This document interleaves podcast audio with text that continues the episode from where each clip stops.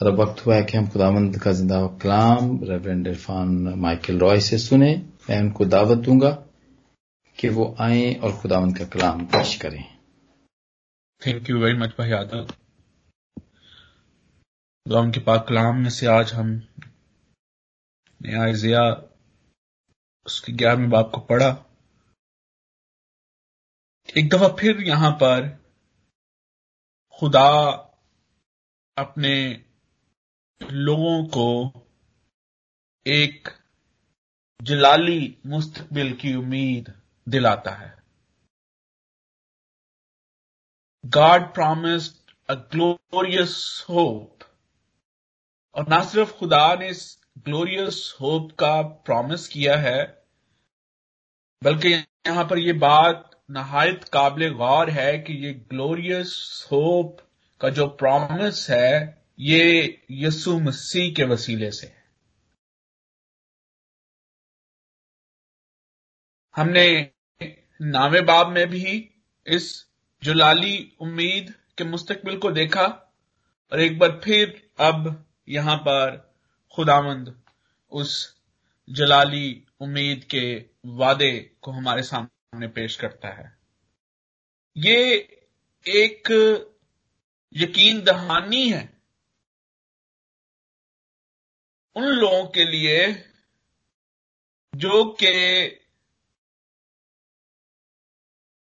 असूर के खतरे की वजह से नहायत ही मायूस थे।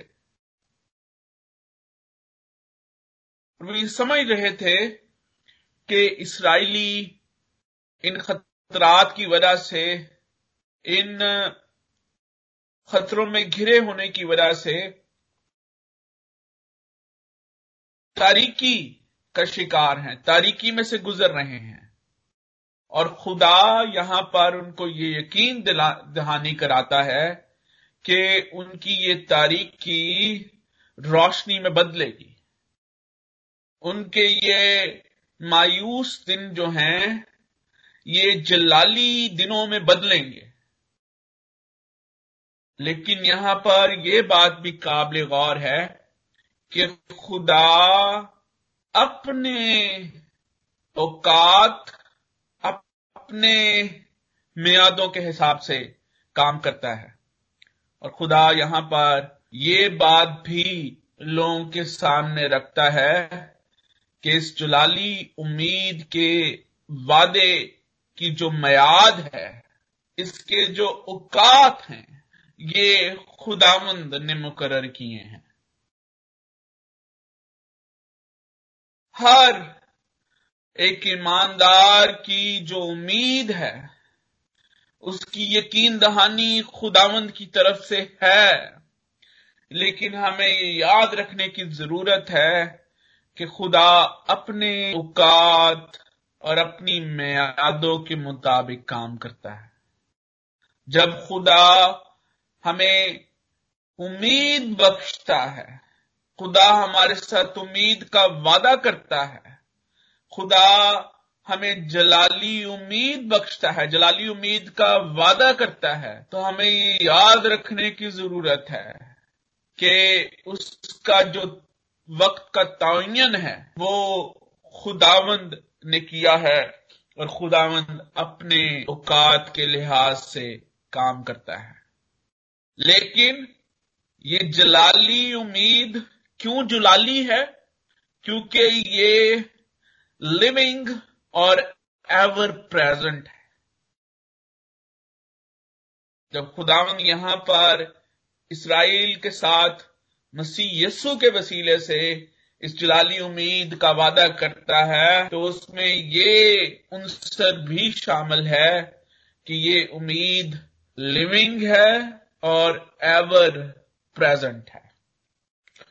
किस तरह से खुदा ने इस लिविंग और एवर प्रेजेंट होप का वादा जो है वो अपने लोगों से से किया, ये टेक्स्ट आज का टेक्स्ट इस बात को हमारे सामने रखता है। जब हम इस हवाले को पढ़ते हैं तो इसकी जो पहली, जो नौ आयात हैं, अगर आप उनको पढ़ें और फिर उसके बाद जो दसवीं और ग्यारहवीं आयत और फिर उसके बाद बारहवीं से सोलहवीं आयत तो आपको एक खास किस्म की सिमेट्री इस हवाले में मिलती है। अक्सर कमेंटेटर ये कहते हैं कि इस बाब में, इस बाब में दो पॉइंट्स मौजूद हैं। पहले बाब पहली आयत से लेकर नौवीं आयत तक जो है वो पहली पोइम है। उसके बाद बारहवें बाब से लेकर सोलहवीं आयत तक जो है वो दूसरी पोइम है। और इसके दरमियान में जो दसवीं और ग्यारहवीं आयत है ये इन, इनको ब्रिज वर्सेस कहा जाता है। Bridge between these two poems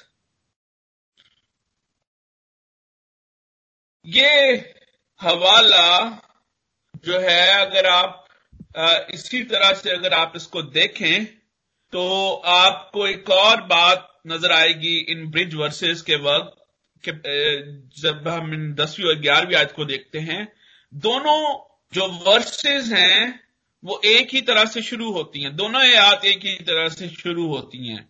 और उस वक्त यूँ होगा, दसवीं आयत।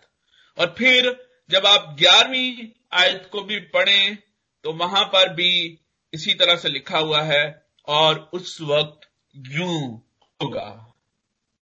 ये जो एक ग्लोरियस होप है ग्लोरियस फ्यूचर की जो होप है, इसमें ये जो ब्रिज वर्सेस हैं, ये जो कनेक्शन का काम जो वर्सेस कर रही हैं, इसमें उस प्लान को जो है उस प्लान के वक्त का तयन हमें नज़र आता है जो कि खुदा ने किया है। और ये ईमानदारों के लिए बड़ी ही ईमान अफजू बात है, बड़ी ही हौसले की बात है कि खुदा जब हमें उम्मीद बख्शता है तो वो हमें जलाली उम्मीद बख्शता है।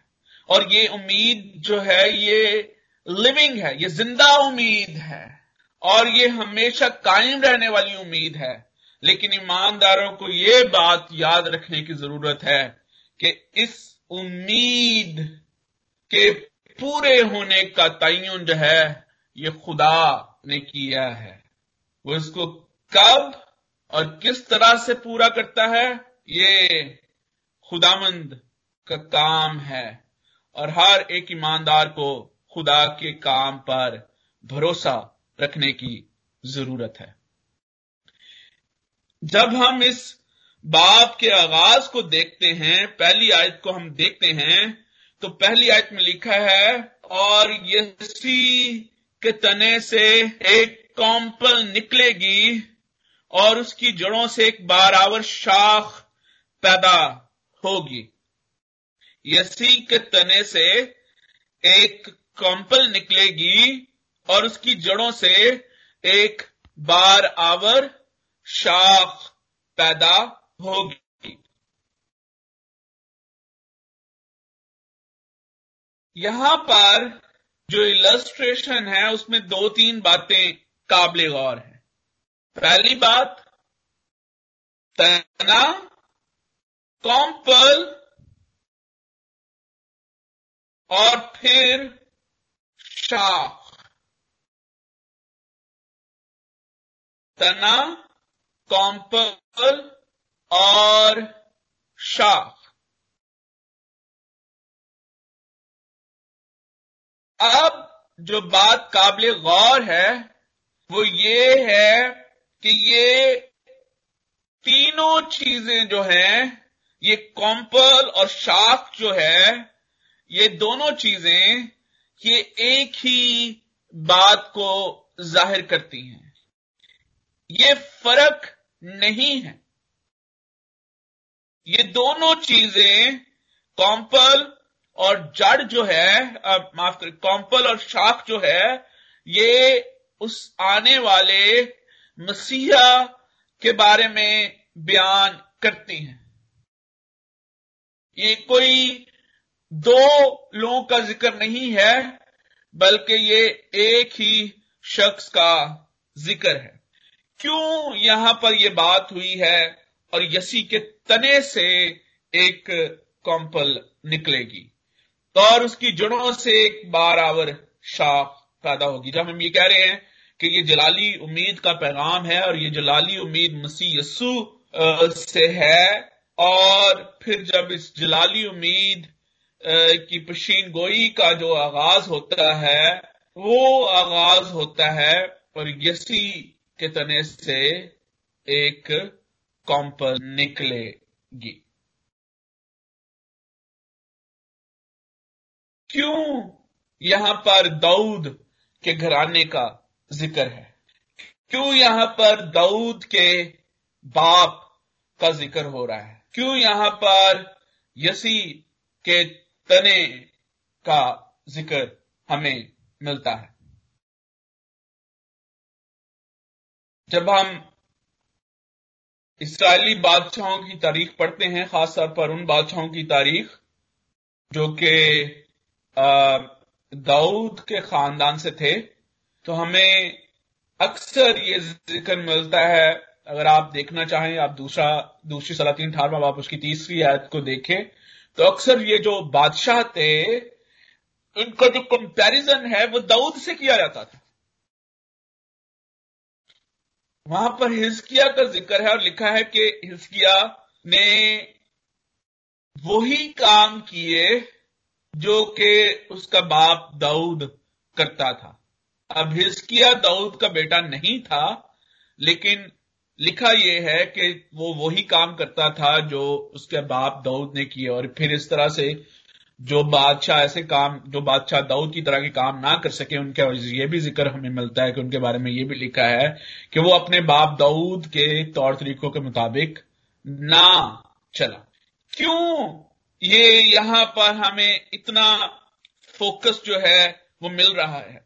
I think this is the ये जो टेक्स्ट है, ये वन ऑफ़ द मोस्ट आप कह लें कि recited text of the Bible है। अक्सर क्रिसमस के दिनों में भी आप इसके बारे में बहुत ज़्यादा, आप बहुत ज़्यादा सुनने को मिलता है।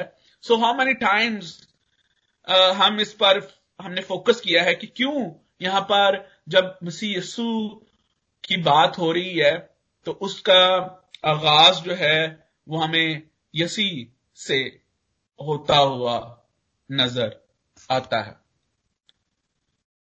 हम खुदावन के शुक्रगुजार हैं कि हमने पिछले हफ़्ते के टैक्स के वसीले से ये भी देखा कि पाकरू ने हमारी रहनुमाई की कि हम इन, हमने कहा कि कवन इन थियोलॉजी को जब हम देखते हैं तो कवन इन थियोलॉजी एक तरीका है, एक वे है तफसीर करने का एक तरीका है जिसमें हम देख सकते हैं कि खुदा किस तरह से लोगों के साथ इंटरेक्ट करता आया है। और हमने देखा कि खुदा ने लोगों के साथ अहूद के वसीले से कवनेंट के वसीले से इंटरेक्ट किया। अब हमने उसमें मुख्तलिफ़ कवनेंट्स देखे और जिसमें से मैंने एक कवनेंट जो कि आपके सामने रखा था, वो वो कवनेंट था, वो वो अहद था जो कि खुदा ने दाऊद के साथ बांधा। और मुफसरीन का ये ख्याल है कि ये जो दाऊद के साथ खुदा का अहद था, ये जो दाऊद के साथ खुदा अहद बांधता है, ये पुराने अहदनामे की जो तालीम है, जो स्क्रिप्चर है, उसके जो थियोलॉजिकली हाई पॉइंट्स हैं, उनमें से एक जो है ये पॉइंट है। क्यों इस अहद को इस कदर अहमियत दी गई?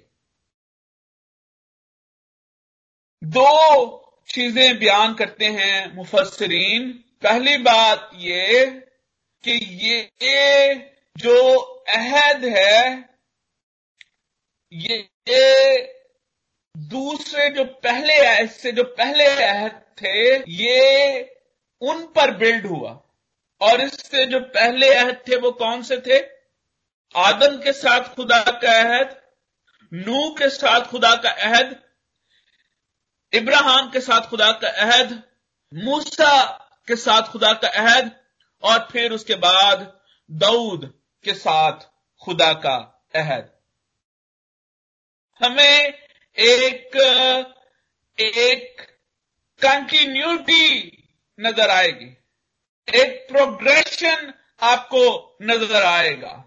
ना सिर्फ़ ये कि इस, ये अहद जो है, ये जो अर्लियर कवनेंट थे this covenant is build on the earlier covenant हमें इससे पहले खुदा किस तरह से इंटरेक्ट कर रहा था और खुदा ने कहाँ से शुरू किया और अब खुदा दाऊद तक कहाँ पर खड़ा है किस बात पर हम जा रहे हैं? खुदा नजात के मंसूबे को किस तरह से लेकर चलता है? ना सिर्फ़ ये अहद हमें इस चीज़ के बारे में बताता है, बल्कि ये अहद इस तरफ़ भी हमारी तवज्जो दिलाता है कि ये अहद आगे आने वाले उस हकूमत के बारे में उस बादशाही के बारे में बताता है जो कि हमेशा रहने वाली है। जब हम कहते हैं कि तेरी बादशाही आए, और उसके बाद हम दुआरबानी में ये भी पढ़ते हैं कि उसकी बादशाहत जो है, वो हमेशा रहेगी। ये वो अहद है दाऊद के साथ जो खुदा ने अहद बांधा। दूसरा सैमुअल उसके सातवें बाब में, उसमें खुदा ने दाऊद से कहा कि हकूमत तेरे खानदान से कभी नहीं छूटेगी। तख्त तेरे खानदान से कभी नहीं छूटेगा। और ये किस तरह से होगा? ये सिर्फ़ और सिर्फ़ मसीह यस्सु के वसीले से हो सकता है। मास्टर थियोलॉजिकल सेमिनरी के एक एसोसिएट प्रोफेसर ओल्ड टेस्टामेंट के माइकल ए ग्रिस आने थी। वो, उन्होंने रेफरेंस किया है वॉल्टर काइजर को और वो वो ये कहते हैं कि चार जो इवेंट्स हैं बिब्लिकल हिस्ट्री में चार इवेंट्स जो हैं, ये बड़े अहम हैं। क्यों बड़े अहम हैं? क्योंकि ये दो चीज़ों के बारे में बताते हैं। पहली चीज़ प्रोग्रेसिव रेवल्यूशन हमने पिछले हफ़्ते कमनेंट को देखा कमनेंट थियोलॉजी क्या है। हमने कंडीशनल और अनकंडीशनल कमनेंट को देखा। आज जो मैं आपके सामने एक और जो डॉक्ट्रिन पेश कर रहा हूँ, वो ये प्रोग्रेस प्रोग्रेसिव रेवोल्यूशन है। व्हाट इज़ प्रोग्रेसिव रेवोल्यूशन ये जानना बहुत अहम है कि प्रोग्रेसिव रेवोल्यूशन क्या है। हम रेवोल्यूशन के बारे में हम जानते हैं कि रेवोल्यूशन क्या है। हमने पहले देखा, मैंने आपको रेवोल्यूशन के बारे में बताया कि खुदा ने जिस तरह से इंसान पर अपने आप को ज़ाहिर किया, उसको रेवोल्यूशन मुकाशफा कहा जाता है। खुदा ने नेचर में जब अपने आप को ज़ाहिर किया, उसको नेचुरल रेवोल्यूशन कहते हैं। और फिर खुदा ने अपने आप को निजात के मंसूबे को, अपनी मोहब्बत को इंसान पर किस तरह से ज़ाहिर किया, उसको स्पेशल रेवोल्यूशन कहते हैं और वो खुदा के कलाम में मौजूद है। अब ये जो स्पेशल रेवोल्यूशन है मुफसरीन का, आलमीन का ये ख्याल है, वो ये कहते हैं कि ये प्रोग्रेसिव है। ये बदतदरीज जो है, खुदा जो है कंटिन्यूसली जो है वो हम पर रिवील करता है। It's not all at once जब हम बाइबल मुकदस की हिस्ट्री देखते हैं तो फिर हमें पता चलता है कि ये जो रेवलेशन है, ये प्रोग्रेसिव किस तरह से है। जब हम आदम से लेके पैदाइश से लेके मुकाशफा की किताब तक जब हम आते हैं, आपको ये प्रोग्रेशन नज़र आएगी। ये किताब जो कि आपके हाथ में छियासठ किताबों की शक्ल में बाइबल मुकदस आपके हाथ में मौजूद है, ये कितने अरसे में इंसान तक पहुँचा ये कलाम?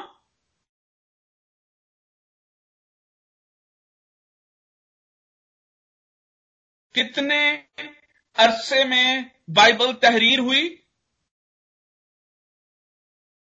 कितने मुफस मुसन्फीन ने बाइबल को तहरीर किया? अब हमें एक फैक्चुअल बेस एक प्रोग्रेशन यहाँ पर नज़र आएगी। इससे पहले कि हम थियोलॉजिकली बेस्ड प्रोग्रेशन की बात करें फैक्चुअल बेस प्रोग्रेशन हमें क्या नज़र आती है?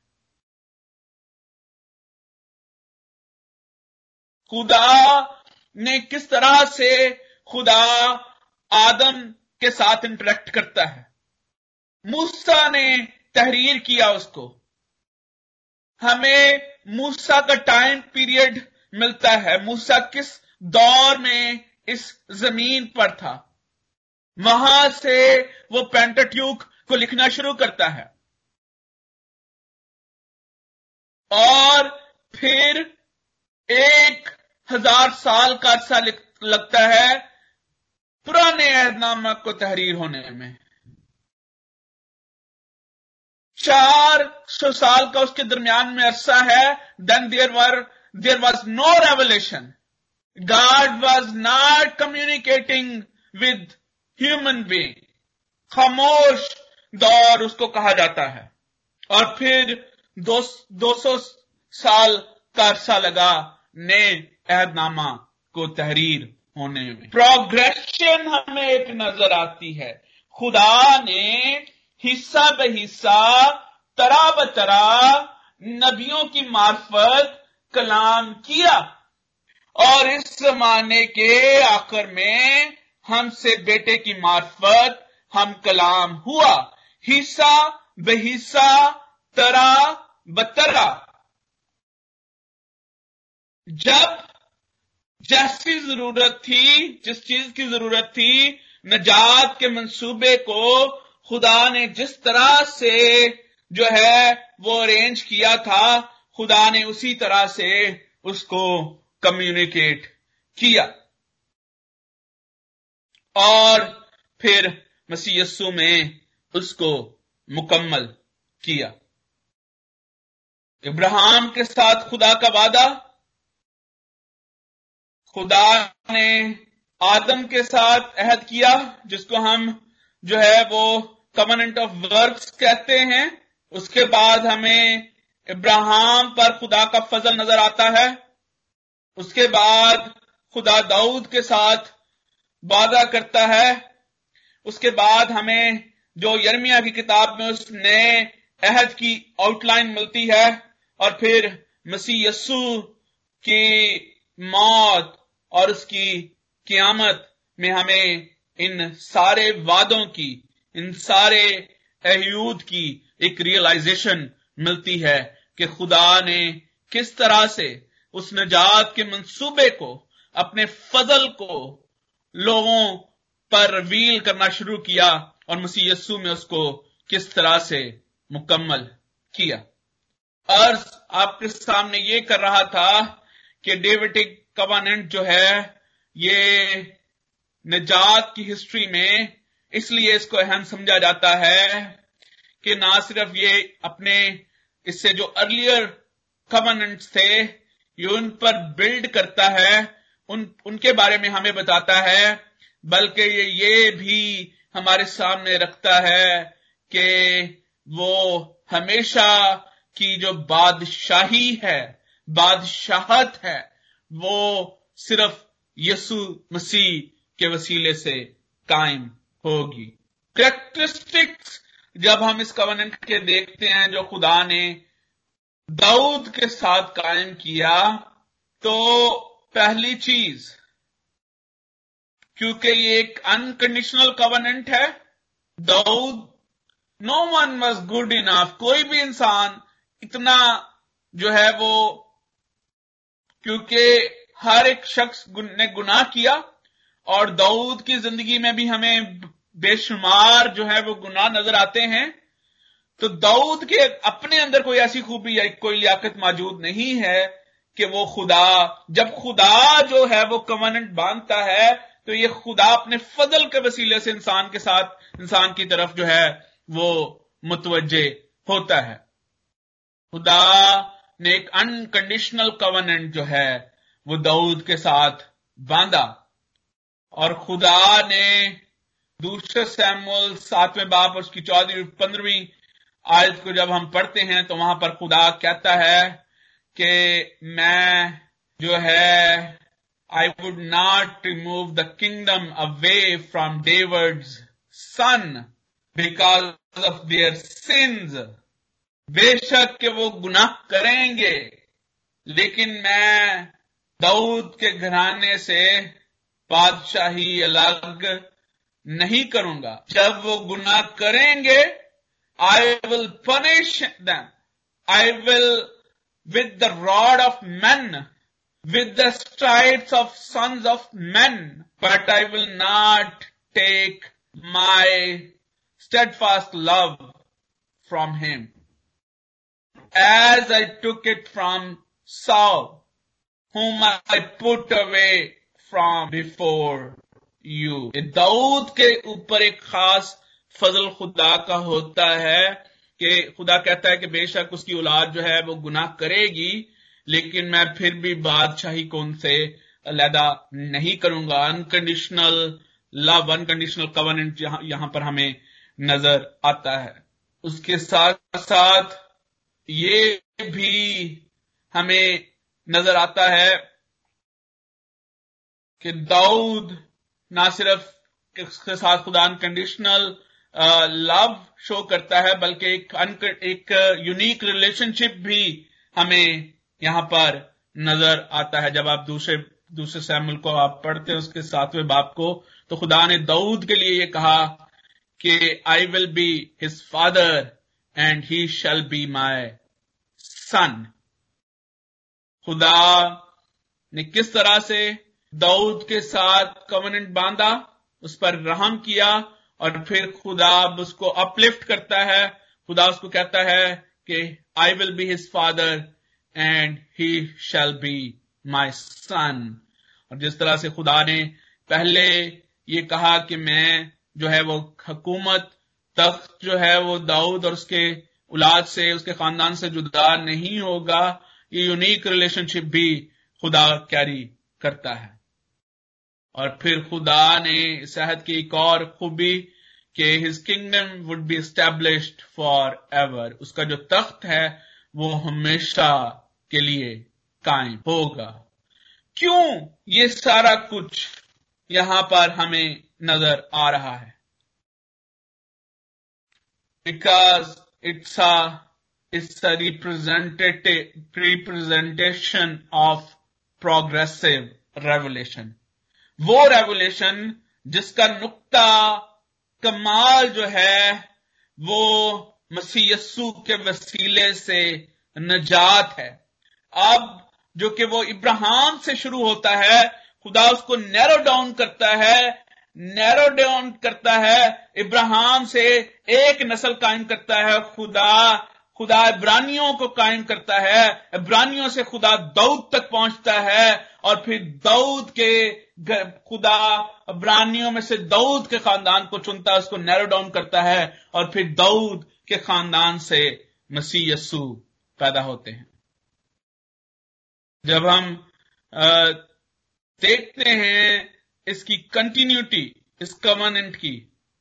तो सोन आफ्टर खुदा जो है वो दाऊद के साथ कवर्नेंट बांधता है, उसके बाद हम देखते हैं कि दाऊद के घराने का इख्ताम जो है वो बहुत जल्दी हो जाता है। पाँच सौ छियासी कबल मसीह में जो है वो बाबल ने जब यरूशलेम पर फतह हासिल की, उसके बाद कभी भी बादशाही दोबारा कायम नहीं हो सकी। अगर खुदा ने मौका दिया हम इस इसकी तफसील में भी जाएँगे कि जब बनी इसराइल बाबिल की गुलामी में चले गए बनी यहूदा बाबिल की गुलामी में चले गए वो जो आखिरी बादशाह था वो भी गिरफ़्तार हुआ और बाबिल की गुलामी में गया। उसके बाद हम देखते हैं कि हमें बादशाही का कोई सिलसिला जो है वो इसराइल में नज़र नहीं आता। कितने साल तक वो आ, जो है वो गुलाम रहते हैं और फिर उसके बाद जब वो वापस भी आते हैं आकर वो यरूशलेम की तामीरें नौ भी करते हैं, लेकिन फिर भी वहाँ पर हमें कोई बादशाही का सिलसिला नज़र नहीं आता। और आज तक हमें वहाँ पर कोई बादशाही का सिलसिला नज़र नहीं आता, क्योंकि खुदा ने उस अहद की तकमील अपने बेटे मसीह यस्सु के वसीले से की जो कि ज़िंदा और एवर प्रेजेंट किंग है, और उसके बाद किसी और बादशाह की ज़रूरत नहीं है, क्योंकि वो ज़िंदा और हमेशा ज़िंदा रहने वाला और हमेशा कायम रहने वाला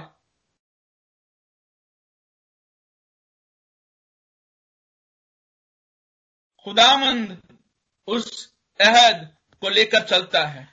खुदामंद उस अहद को जो कि खुदा ने दाऊद के साथ बांधा। खुदामंद ने उसको मसीह यस्सु के वसीले से पूरा किया। खुदामंद ने जितने अहद भी पुराने अहदनामा में अपने लोगों के साथ बांधे, उनको मसीह यस्सु में खुदा ने पूरा किया। और फिर वो अहद जिसका ज़िक्र यर्मिया इकतीसवें बाब में करता है, उस नए अहद की आउटलाइन देता है। उस नए अहद का आगाज़ मसीह ने किया। जब उसने ये कहा कि ये प्याला मेरे खून में एक नया अहद है, जो कोई उस प्याले में से पीता है, वो उसकी बादशाही का हिस्सा बनता पहली आयत में लिखा है कि यसी के तने से एक कॉम्पल निकलेगी। यसी के तने से। वहाँ पर यह नहीं लिखा कि शाखों से एक कॉम्पल निकलेगी। वहाँ पर लिखा है कि तने से एक कॉम्पल निकलेगी। कभी आपने तने में से कॉम्पल निकलती हुई देखी है? उससे पहले खुदा ने उस तने को टुंड मुंड कहा। एक ऐसा दरख्त है जो कि ऊपर से कट चुका है, सिर्फ़ उसका तना बचा है। टुंड मुंड है वो। शायद यहाँ पर हम अमेरिका में जब यहाँ पर खिजा आती है तो वो दरख्त ऐसे टुंड हो जाते हैं। हम अक्सर ये कहते हैं, जब गेस्ट वगैरह भी आते हैं, उनके साथ भी हम कहते हैं, उनको दिखाते हैं। वो दरख्त ऐसे लगते हैं कि जैसे ये कभी दोबारा हरे होंगे ही नहीं। वो इतने सूख चुके होते हैं कि लगता है कि दोबारा कभी भी हरियाली का मुँह उन्होंने देखना नहीं है। वैसा ही दरख्त रह चुका है, रह गया है। ये घराना जिसको खुदा ने चुना, और अब उसमें से एक कॉम्पल के निकलने की तुशीन गोई खुदावंद यहाँ पर करता है। प्रॉफिट आइजया फोर्स ही करता है कि क्या कुछ होने वाला है, कितना बुरा होने वाला है। इस खानदान के साथ कितना बुरा होगा, किस तरह से खुदा ने जो वादा दाऊद के साथ किया कि अगर तेरे बेटे शरारत करेंगे तो मैं उनको सजा दूँगा और सजा भी खुदा कोई आफत या कोई वबा भेजने की बात नहीं करता। खुदा कहता है कि मैं आदमियों के वसीले से ही सजा दूँगा। और हम एक कंटिन्यूली एक रिबेलियन देखते हैं दाऊद के घराने में से। दाऊद के बेटों में से कंटिन्यूटी रिबेलियस जो है हम खुदावन के खिलाफ, वो खुदा के साथ साथ ना चले।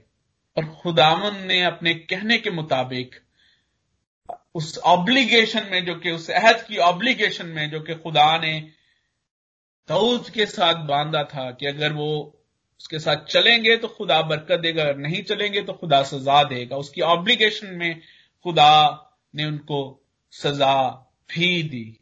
और हालत यह है कि अब एक टुंड जो है, वो रह गया। एक तना जो है, वो बाकी बचा है।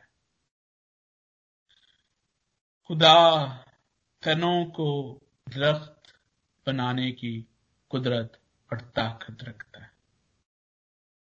उसमें से एक ऐसी कंपल निकलती है, जो कि एक बारावर शाख बनती है, एक ऐसा दरख्त जिस दरख्त के नीचे, जिसके साय में हर एक को पना मिली।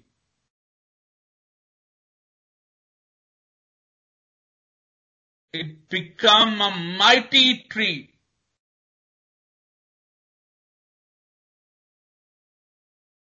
आए आए बैतलहाम में फ्राता के इलाका। तू यहूदा के हाकमों में से हरगिज छोटा ना हो।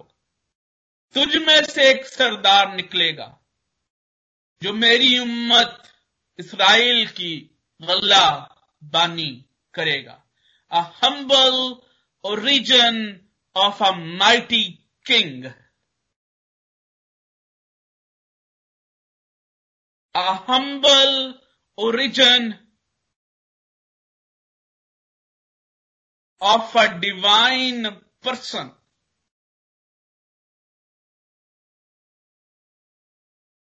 भड़ई का बेटा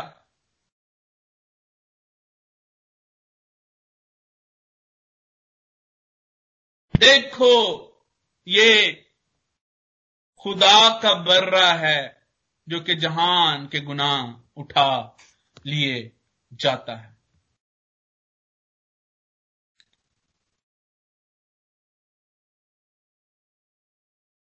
जब हम हिस्ट्री को देखते हैं कमेंटेटर्स ये कहते हैं कि पुराने यादनामा में ये जो यसी, दाऊद इब्न यसी का जो टाइटल है, ये सिर्फ़ और सिर्फ़ जो है ये दाऊद के लिए इस्तेमाल हुआ।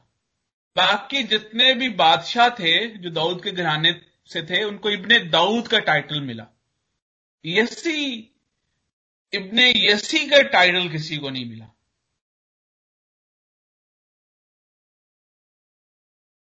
अब यहाँ पर जो है वो यसी के तने से जो कॉम्पल के निकलने की जो बात हो रही है, ये उस लीगली उस पेरेंटेज को बताया जा रहा है, उस खानदानी जो लीगली उसको क्लेम करने की बात हो रही है कि मसीह यसू ना सिर्फ़ आसमानी तौर पर, बल्कि लीगली भी वो उस टाइटल को जो है वो क्लेम करता है, उस बादशाही को जो है वो क्लेम करता है। I think that's a very nice realisation for Jew people कि खुदा खुदाम यसु मसीह ने ना सिर्फ़ हेमनली डिवाइनली बल्कि उसने लीगली भी वो जो है वो इस टाइटल को जो है वो क्लेम करता है। He is the king from जो है वो यसी के घराने से। ना सिर्फ़ वो ये अहमियत पेश करता है कि ये जो मसीह यस्सु है ये लीगली उसको क्लेम करता है बल्कि उसके साथ साथ यहाँ पर हमें आगे चल के जब हम इस हवाले को देखते हैं तो फिर वो इसको स्पिरिचुअली और हेमनली भी इसको जो है वो पेश करने की आ, कोशिश करता है। और आगे जाके जब हम आ, देखते हैं और खुदाम के पाकलाम में भी पढ़ते हैं तो हमें पता चलता है कि जब ये दौर ये अहद कायम होता है और मसीह यस्सु को जो है वो जब दाऊद के साथ मंसूब किया जाता है तो फिर किस तरह से मसीह यस्सु को दाऊद से भी बड़ा जो है वो आ, कहा जाता है। और दैट्स व्हाट पीटर डिड अपने पहले ही वाज में उसने यही काम किया उन इसराइलियों के सामने। मरकज की अंजील को जब आप पढ़े उसके बारहवें बाप उसकी पैंतीसवीं आयत में टाइम कम है आप ज़रूर पढ़ें। जब भी आपको मिल, मौका मिलता है बहत्तर जबूर आप उसको पढ़ें। साम 110 अगर आप पढ़ें तो आपको पता चलेगा कि किस तरह से जो है वो ना सिर्फ़ आ, हमें एक निस्बत नज़र आती मनसूब खुदा ने खुदा खुदा ने मसीह को इस घराने लीगली मसीह यस्सु इस टाइटल को क्लेम करता है, इस घराने को क्लेम करता है, बल्कि खुदा का कलाम लेटर रेवलेशन हमें यह भी बताता है कि वो उसको दाऊद से भी बड़ा जो है, वो पेश किया गया। यस्सु वो ग्लोरियस होप है। जिससे ना सिर्फ़ आइंदा आने वाली नस्लें बरकत पाएँगी, बल्कि वो नस्लें जो कि मसीह यस्सु से पहले थी, उन्होंने भी उसी होप के वसीले से बरकत पाई। दाऊद खुद मसीह यस्सु की होप के वसीले से बरकत पाता है। इब्राहिम, जो कि दाऊद का भी बाप था, उसने मसीयसु की सुमीद के वसीले से बरकत पाई ब्रानी खत का मुसनफ कहता है कि किस तरह से जब वो मलके सिद्ध के सालम के सामने कुर्बानियाँ चढ़ाता था तो वो मलके सिद्ध के सालम जो कि अल्फ़ा और मेगा जो था, जिसका कोई ना उसका कोई अव्वल है, ना आखिर मुसीयसु किस तरह से रिप्रेजेंटेशन है। आज भी हमारी सारी होप्स जो हैं, वो मसीह यसु में है। वो जलाली उम्मीद है। वो जलाली उम्मीद का वादा है। वो जलाली उम्मीद जो कि ever living and ever present है। हमें उस जलाली उम्मीद को थामने की ज़रूरत है। उस जलाली उम्मीद को अपने सामने हमेशा रखने की ज़रूरत है। हालात कैसे भी हो, कितना भी डार्क पीरियड हो, ये जो लस्ट्रेशन है तने की, चाहे आपकी हालत इससे भी बदतर हो, एक जलाली उम्मीद जिसका वादा मसीह यस्सु के वसीले से हमारे साथ किया गया है। Ever present ever living ever there और अगर वो हमेशा वहाँ पर मौजूद है तो फिर हमें हमेशा उम्मीद में रहने की ज़रूरत है, मायूस होने की ज़रूरत नहीं है, क्योंकि खुदा यसुमसी हमारी जलाली उम्मीद है। खुदाम इस कलाम के वसीले से आपको बरकत बख्श।